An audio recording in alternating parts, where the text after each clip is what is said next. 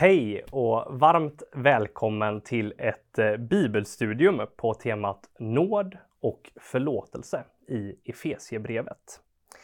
Jag som leder det här studiet heter Niklas Levin och till vardags så är jag pastor i Ockelbo missionsförsamling. Innan jag förklarar hur det här studiet kommer att gå till så vill jag att vi lägger den här stunden i Guds händer tillsammans. Låt oss be. Jesus, du som är vår Herre och Frälsare. Vi prisar dig för din nåd och din kärlek till oss. Helige Ande, kom och var nära oss. Öppna ditt levande ord för oss och öppna våra hjärtan för dig. Vi ber så i Jesu namn. Amen. Det här studiet det kommer gå till så att jag presenterar fyra olika rubriker om hur jag uppfattar att nåd och förlåtelse används i Efesiebrevet. Efter varje rubrik så får ni sedan en fråga att samtala om. Och antingen så pausar ni filmen och samtalar om frågan direkt eller så tar ni hela filmen först och samtalar om frågorna i slutet. De fyra rubrikerna som vi kommer att gå igenom är Nåd som välgångsönskan. Jesu frälsande nåd. Att förlåta andra och nåd att få tjäna. Ha gärna din bibel framför dig under tiden så blir det lite enklare för dig att följa med. Och kanske anteckna om du vill det. Innan vi går in på de här rubrikerna så vill jag säga något om Efesiebrevet som helhet. Den klassiska förståelsen av Efesiebrevets bakgrund det är att Paulus skrev det här brevet under sin fångenskap i Rom. Någon gång omkring år 60 efter Kristus. Han skriver då det här brevet antingen till en specifik församling i staden Efesos eller möjligen till flera församlingar i den där regionen. Och I brevet så kan vi ana att de kristna i Efesos verkar ha svårt att komma överens. Och här tycks spänningen främst finnas mellan två grupper. Den ena är den gruppen av kristna som har en judisk bakgrund.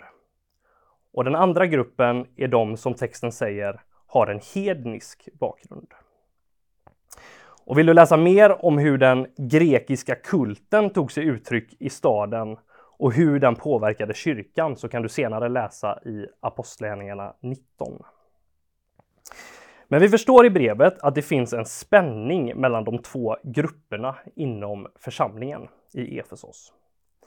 Så Paulus ärende det är att understryka hur tron på Jesus river den gamla skiljemuren mellan hedningarna och Guds folk. Paulus han menar att alla Jesus-troende i församlingen nu spelar i samma lag. Det finns inte längre något andligt A-lag och B-lag. Nej, nu har både judar och greker fogats samman. Och allt detta, det är tack vare den nåd som Gud har skänkt oss i Jesus. Så här skriver Paulus i brevet. Vi går till kapitel 2, vers 17 till 19. Han har kommit, alltså Jesus, med budskap om fred för er som var långt borta, hedningarna, och fred för dem som var nära, judarna. Ty genom honom kan både vi och ni nalkas Fadern i en enda ande. Alltså är ni inte längre gäster och främlingar utan äger samma medborgarskap som de heliga och har ert hem hos Gud. Den här förståelsen av vad Jesus gör för alla människor, för att alla människor ska kunna komma nära Gud, är central i Efesierbrevet.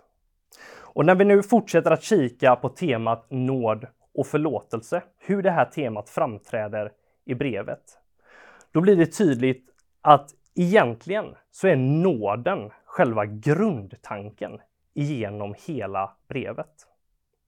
Och det är inte vilken allmän nåd som helst, utan det är en personifierad nåd som bara blir synlig i Jesus själv. För Paulus så är Jesus och gemenskapen med Jesus en nåd. Låt oss nu kika på den första av de här fyra rubrikerna. Nåd som en välgångsönskan. Det här är det första som möter oss i brevets inledning och det är också den här typen av nåd som avslutar hela brevet. Vi läser tillsammans från kapitel 1, vers 2 och från kapitel 6, vers 24. Nåd och frid från Gud, vår Fader och Herren Jesus Kristus. Nåd åt alla som älskar vår Herre Jesus Kristus i hans oförgänglighet. I det här sammanhanget så använder Paulus ordet nåd som en slags välgångsönskan. Man skulle kunna säga att önskan om nåd, det blir som en slags hälsningsfras. Paulus önskar att den som läser eller hör brevet ska bli välsignad med allt det goda som Gud har att ge. I en bibelkommentar som jag läste så stod det så här om nåd och frid. Nåden är som en vattenkälla och friden är de andliga flöden som källan kan ge upphov till. Alltså det är ur nådens källa som frid kan flyta fram. Jag tycker att det där är en bra bild. Det är som att Paulus hälsar mottagarna av brevet att de ska få kontakt med nådens källa. Nu ska ni få den första frågan att samtala om. Vad tänker du på när du hör ordet nåd?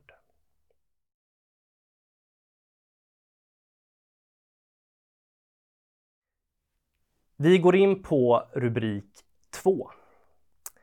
Nästa rubrik den handlar om Jesu frälsande nåd. Och här ska vi läsa två bibelavsnitt. Och det gemensamma här det är att vi människor helt enkelt behöver Jesu frälsande nåd. Vi börjar med att läsa från kapitel 2, vers 1 till 10. Och i Bibel 2000 så har det här stycket en rubrik som är Levande genom Kristus. Och jag tänker att det där är en ganska bra sammanfattning för vad nåden i det här stycket handlar om. Genom Guds nåd i Jesus så blir vi människor levande på nytt. Vi läser. Ni var döda genom era överträdelser och synder. Den gång ni levde i dem på denna tidens och världens vis och lät er ledas av fursten över luftens rike. Över den andemakt som nu är verksam i olydnadens människor. Sådana var vi alla en gång, då vi följde våra mänskliga begär och handlade som kroppen och våra egna tankar ville. Och av födseln var vi vredens barn, vi som de andra. Men Gud som är rik på barmhärtighet har älskat oss med så stor kärlek att fast vi var döda genom våra överträdelser har han gjort oss levande tillsammans med Kristus. Av nåd är ni frälsta och uppväckt oss med honom och gett oss en plats i himlen genom Kristus Jesus. Därmed ville han för kommande tider visa den överväldigande rika nåden i sin godhet mot oss genom Kristus Jesus. Ty av nåd är ni frälsta genom tron. Inte av er själva. Guds gåva är det. Det beror inte på gärningar. Ingen ska kunna berömma sig. Vi är hans verk, skapade genom Kristus Jesus till att göra de goda gärningar som Gud från början har bestämt oss till. Jag tänker på ett par saker i den här texten. Det första är hur liv och död blir en skarp bild för ett liv med Kristus eller ett liv utan Kristus. Och för Paulus så tycks detta bokstavligen vara en fråga på liv eller död. I de första tre verserna så får man väl ändå säga att Paulus låter aningen dyster. Ni var döda genom era överträdelser och synder. Sådana var vi alla en gång. Och av födseln var vi vredens barn. Man kan ju fundera på om Paulus bara hade vaknat på fel sida just den där dagen. Eller om man alltid hade en så dyster syn på livet. Rent teologiskt så understryker ju detta, som står i vers 1, om synden. Att den är en definitiv skiljemur mellan människan och Gud. Vi är genom våra överträdelser och synder skilda från Gud. Och i vår egen kraft så är vi oförmögna att överbrygga det där gapet mellan oss och Gud. Men Paulus, han slutar ju inte där, utan han kommer till en poäng i vers 4. Och poängen här, den finns i det där lilla ordet men. Det är ordet men som gör hela skillnaden i stycket. Men Gud som är rik på barmhärtighet har älskat oss med så stor kärlek att fast vi var döda genom våra överträdelser så har han gjort oss levande tillsammans med Kristus. Av nåd är ni frälsta. Och så lite längre ner i vers 8 och 9 så kommer de välkända orden. Ty av nåd är ni frälsta genom tron. Inte av er själva. Guds gåva är det. Det beror inte på gärningar. Ingen ska kunna berömma sig. Alltså frälsningen, det är en gåva som räcks oss. Och i tro så får vi ta emot den gåvan. Frälsningen det är inte en belöning för ett gott uppförande. Frälsningen är inte heller ett kvitto på att du har levt ett alltigenom helgat och fromt liv. Frälsningen är en gåva till den som inser sitt behov av en frälsare. Och i Paulus retorik så är det i Jesus som den frälsningen och det sanna livet finns. Det eviga livet efter döden, men också det sanna livet här och nu. Kristet liv handlar lika mycket om att finna livet idag som att finna livet sen. När jag var tonåring i kyrkan så var det någon ledare en gång som förklarade det där på ett ganska bra sätt. Och bilden som hon använde den var gammal redan då, men den säger någonting väldigt bra. Hon liknade tron på Jesus vid att gå från svartvit tv till färg-tv. Alltså livet är samma liv som innan. Vi ser samma bilder oavsett om vi ser det i svartvitt eller i färg. Vi står i samma situationer som innan. Men när Jesus får spela huvudrollen i mitt liv, då får mitt liv helt andra färger. Ett annat ställe i Efesierbrevet talar om detta på ett liknande sätt. Vi går till kapitel 1, verserna 5 till 8. Där står det. Han har förut bestämt oss till att få söners rätt genom Jesus Kristus och förenas med honom. Det var hans viljas beslut. Till pris och ära för den nåd som han har skänkt oss med sin, med sin älskade son. I honom och genom hans blod har vi friköpts och fått förlåtelse för våra överträdelser. Så rik är den nåd med vilken Gud har låtit all vishet och klokhet flöda över oss. Här talar Paulus om att få söners rätt genom Jesus. Han talar om den nåd som Gud har skänkt oss med sin älskade son.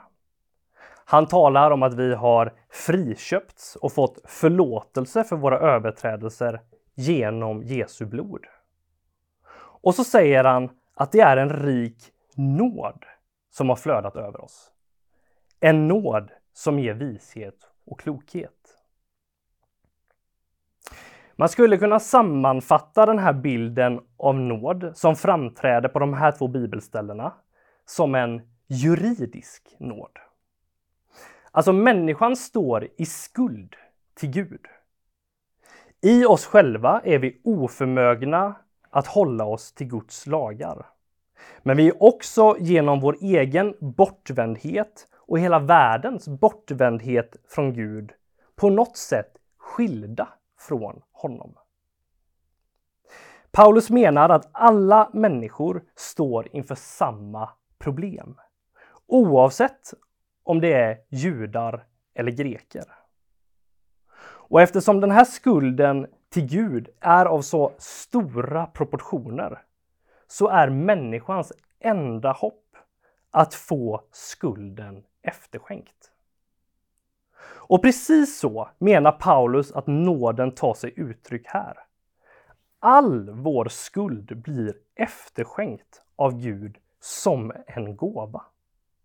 Vi slipper alla anklagelser emot oss. Alla punkter som vi kan dömas för stryks ut. Och allt detta är tack vare att Gud själv i sin älskade son valde korset. Vers 7. Genom hans blod har vi friköpts. Det är Jesus som är nådens källa för Paulus. Det är bara Jesus som har makt att ge oss nåd och förlåtelse eftersom det bara är han som har friköpt oss och betalat skulden med sitt eget blod. Här kommer nästa samtalsfråga. Vad är svårast? Att inse vårt behov av Guds förlåtelse eller att lita på den förlåtelsen?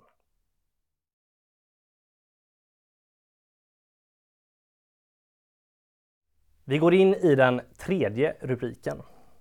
Att förlåta andra. Den tredje rubriken den handlar om den förlåtelse som vi är kallade att visa emot varandra. Och Paulus han kommer in på detta när han talar om församlingen i kapitel 4. Vi går till kapitel 4, vers 1 till 6 och sedan läser vi också vers 32. Jag uppmanar er alltså, jag som är fånge för Herrens skull, att leva värdigt er kallelse. Alltid ödmjuka och milda. Ha fördrag med varandra i tålamod och kärlek. Sträva efter att med friden som band bevara den andliga enheten.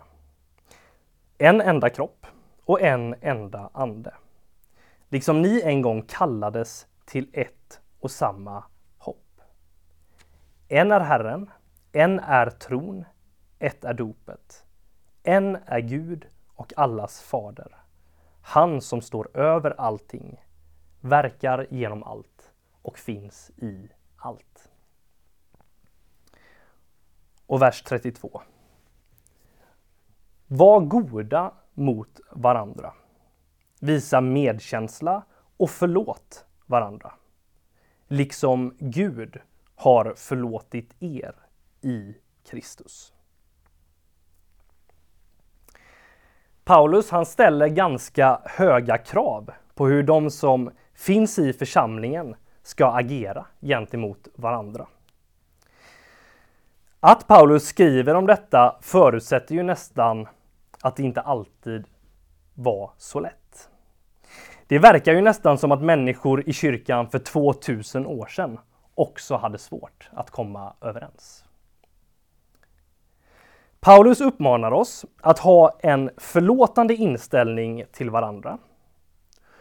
Och grunden för att vi ska agera så finns i att Gud i Kristus redan har förlåtit oss på samma sätt. Vers 2. Ha fördrag med varandra i tålamod och kärlek. Man skulle kanske kunna sammanfatta Paulus uppmaning med orden Lev så som Kristus levde. En ny samtalsfråga utifrån detta. Är det skillnad på att ge andra människor förlåtelse och att ge nytt förtroende?